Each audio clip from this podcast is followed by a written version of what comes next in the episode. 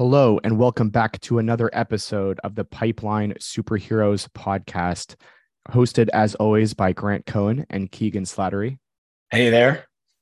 Today we have Marc Rubner, CEO and founder of Green Station Consulting, a strategic B2B go to market framework that he has developed over many stints in the C level at various B2B SaaS marketing um, and B2B agency stops. Uh, Marc, how are you doing today? Great. How are you guys? Wonderful. Doing Excellent. good. We got we all have a decent amount of uh, sunlight in our podcast Zoom view. I'm trying to move my head so that I'm trying yeah, to get around it here. If for people just listening, his nose is glowing a little bit, but you know it's all good. It's all good. Um, so, Marc, tell us about Green Station Consulting and what you've learned about go to market over the, your your years in your career. Yeah, Green Station Consulting was born from a uh, you know two decade career in product management, marketing, largely on the B2B side of the software business. Um, with the uh, rise of SaaS, my career sort of focused on that piece of the business. And it, the question had always come up Marc, how do you do what you do?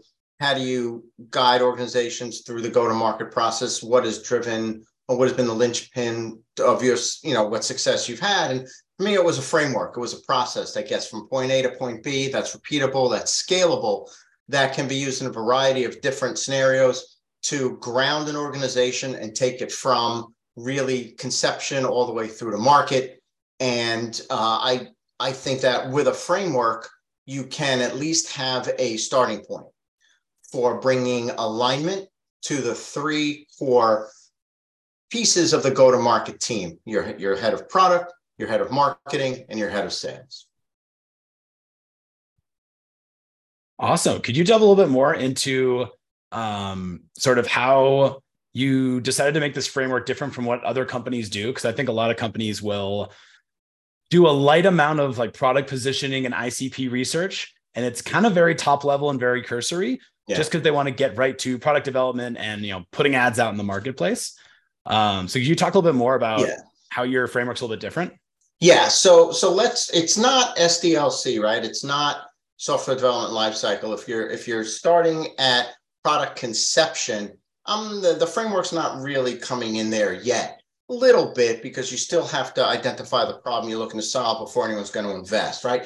So, you know, my preference is to use a stage gate process to to understand where to take those concepts, whether they cut muster or not. A stage gate process is in place for that. But once you've got the investment made and once you're ready to go to market, what I've found is that organizations really aren't prepared to align sales, marketing, and product. They sort of either expect or hope or pray that those leaders will all be rowing in the same direction. And That's just largely not true. I've experienced it myself. I've uh, lamented it myself. I've you know kicked sand at it myself, and at some point in my career, I just decided to make sure on purpose that that alignment happened at the right stage of the process. So, what do you see as like the the primary benefits of uh, a company that does have all three of those key roles rowing in the same direction versus the ones who aren't? Like, what are some of the telltale signs that everyone's not going in the same direction? Uh, I'll answer the second part of that first. It's clear that folks are not going in the same direction when challenges strike. So when sales slows down, when the marketing doesn't seem to be as effective as maybe it once was, when product is taking just a little bit longer to determine its roadmap or to articulate its roadmap, that's when the alignment starts to break down. Well, I'm the head of sales and you know sales aren't going so well. I think we got a product problem. Boy, if I if marketing could only drive more leads, you know, I uh, marketing, you know, sales guys are just not working hard enough.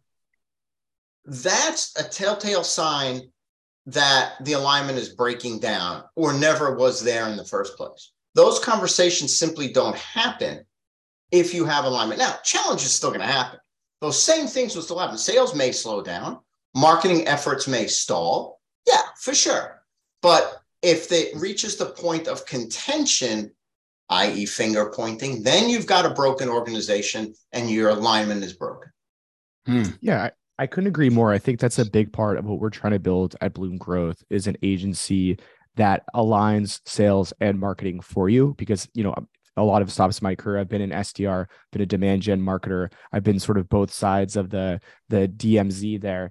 And I think that what's really interesting is like how you picture alignment and what a healthy and happy alignment between sales and marketing really looks like and how you can judge that because there's a lot of heuristics of marketing. There's a lot of heuristics of sales and when or both are done efficiently. And obviously there's a lot of bleeding together and, and common metrics but like how do you how do you align these teams so they're working towards the common goal? Because yeah. at times like you know if you're a salesperson you don't necessarily want there to be way too many good leads because if you agree that all these MQLs are worth their salt, then your conversion numbers are judged based off that. And uh, on the marketing side, you know, like you want to provide as many leads as possible. And if there's folks that aren't motivated to follow up with your leads or debate whether or not those leads you bring in are quality, then you're like, you know, uh, there's a million ways for that to get tripped right. up. So I'm curious how yeah. you think about how to align that and maybe some specific metrics as well. Look, I'm all for the KPIs, right? So let's separate goals, metrics, and KPIs.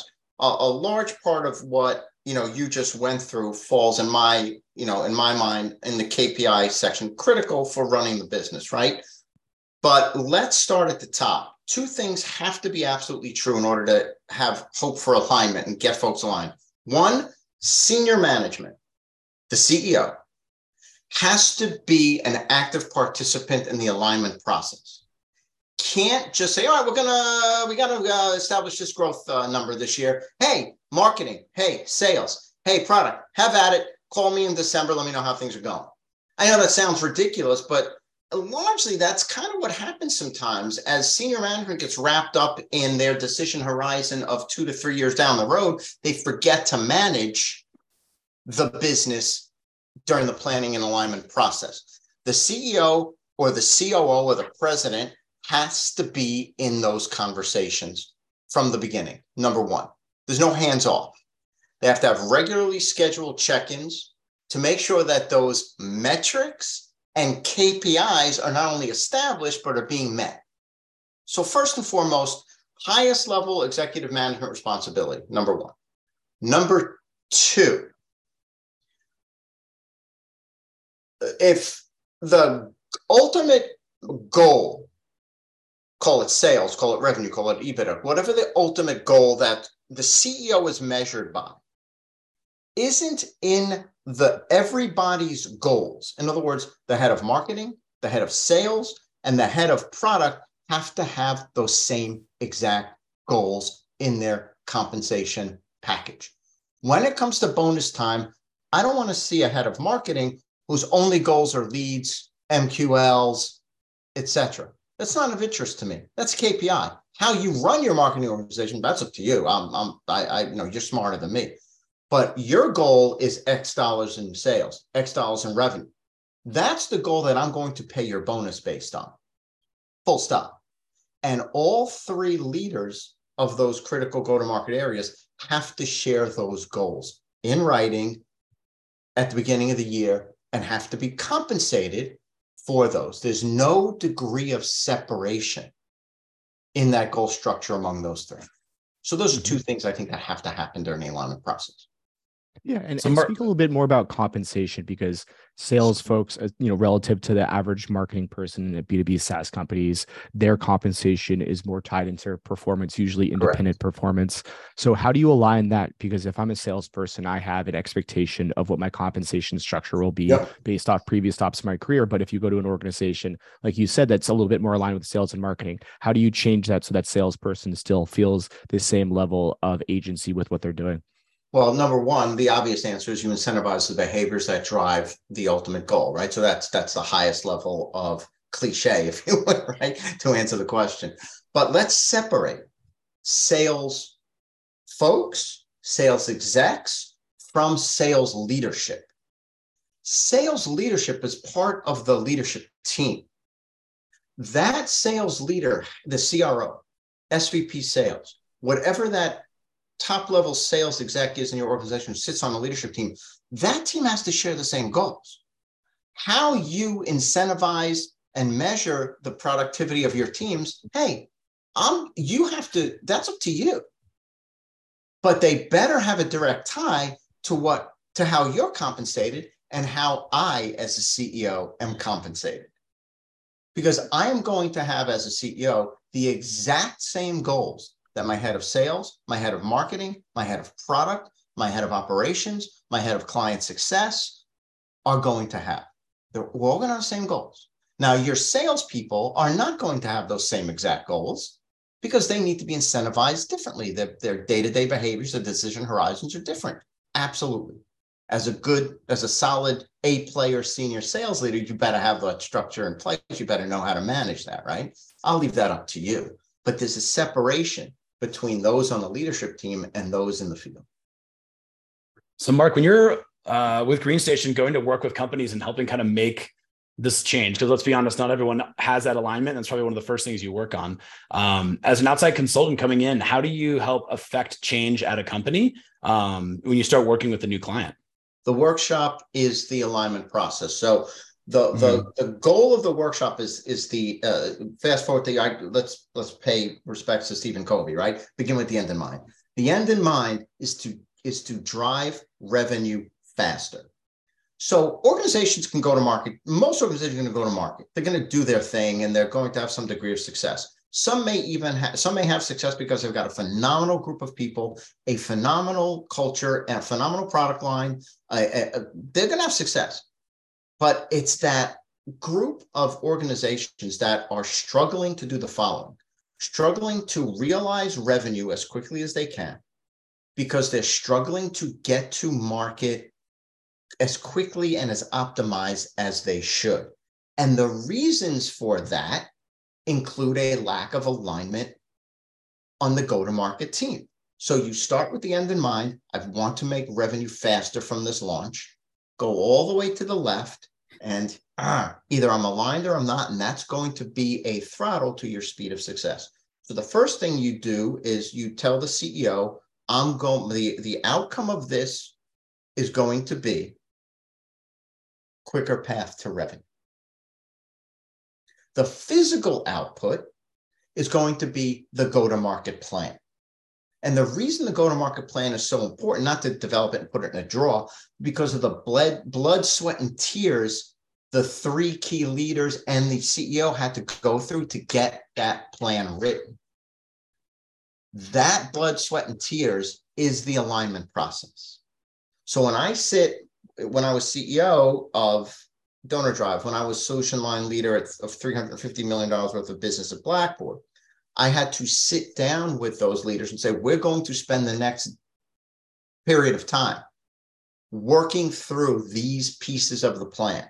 And we we are going to be, we can have our differences. We're going to have spirited debate. No one loves a great debate more than me, right? My boss at, at Donor Drive told me that you know, hey, Marc, you don't have to win every conversation. Every conversation is not a contest. I beg to differ, but that's just me. Um, but get in the room, get in the room, hammer it out. We're going to have different points of view, obviously, different perspectives, but we're going to align on how we're going to get to revenue quicker. That's what you have to convince the SaaS technology CEO is the end game. That's mm-hmm. the end mm-hmm. game. And how do you consider product as part of that too? Because you mentioned that as being like the third head of the alignment. We've obviously talked a lot about sales and marketing. Yeah. Keegan and I are sales and marketing folks, in case that's not painfully obvious. But curious, like how you engage product there as well, because like I think a lot of what we've said and a lot of these misalignments uh, are with product teams as well. Yeah. So so I think of product as um, you know, in the classic sort of pragmatic marketing sense, uh, product management. So product management to me owns the product roadmap owns the product P&L, owns pricing, right? So you can't go to market effectively if that leader is not aligned with sales and marketing. Go to market is not a, a, solely a sales and marketing effort. If product is left out, then you don't have the input on pricing. You don't have the input on what's driving profitability.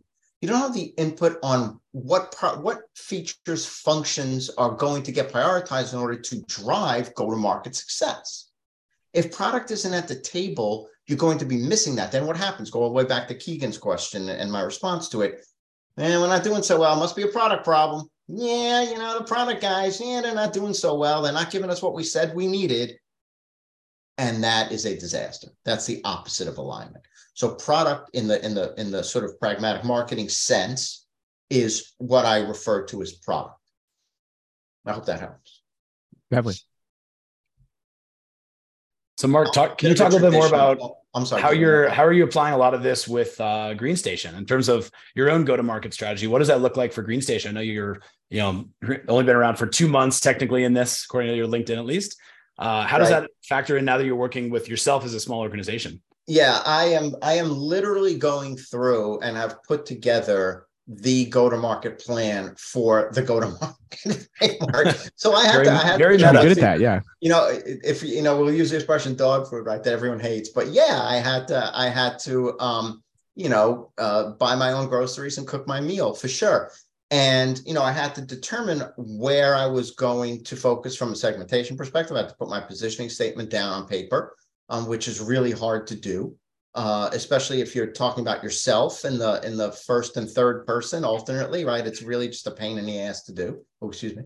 Um, but that's that's what I'm doing, and that's what I had done, and I've got three outputs now that I'm I'm counting on driving uh, the content marketing piece of it, which is the framework itself, uh, the workshop that goes along with it, inevitably the book that I'll use as a as as you know, commercial insight, if you would, to drive some credibility to the business and to give folks a chance to taste the the the mechanics of the workshop and then be interested in it. I, I've it really came about